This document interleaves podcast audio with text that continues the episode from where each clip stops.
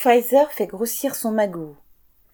Pfizer serait sur le point de racheter Global Blood Therapeutics, entre parenthèses GBT, qui vient d'être autorisé à commercialiser un médicament contre la drépanocytose, une maladie génétique touchant plusieurs centaines de milliers de personnes dans le monde.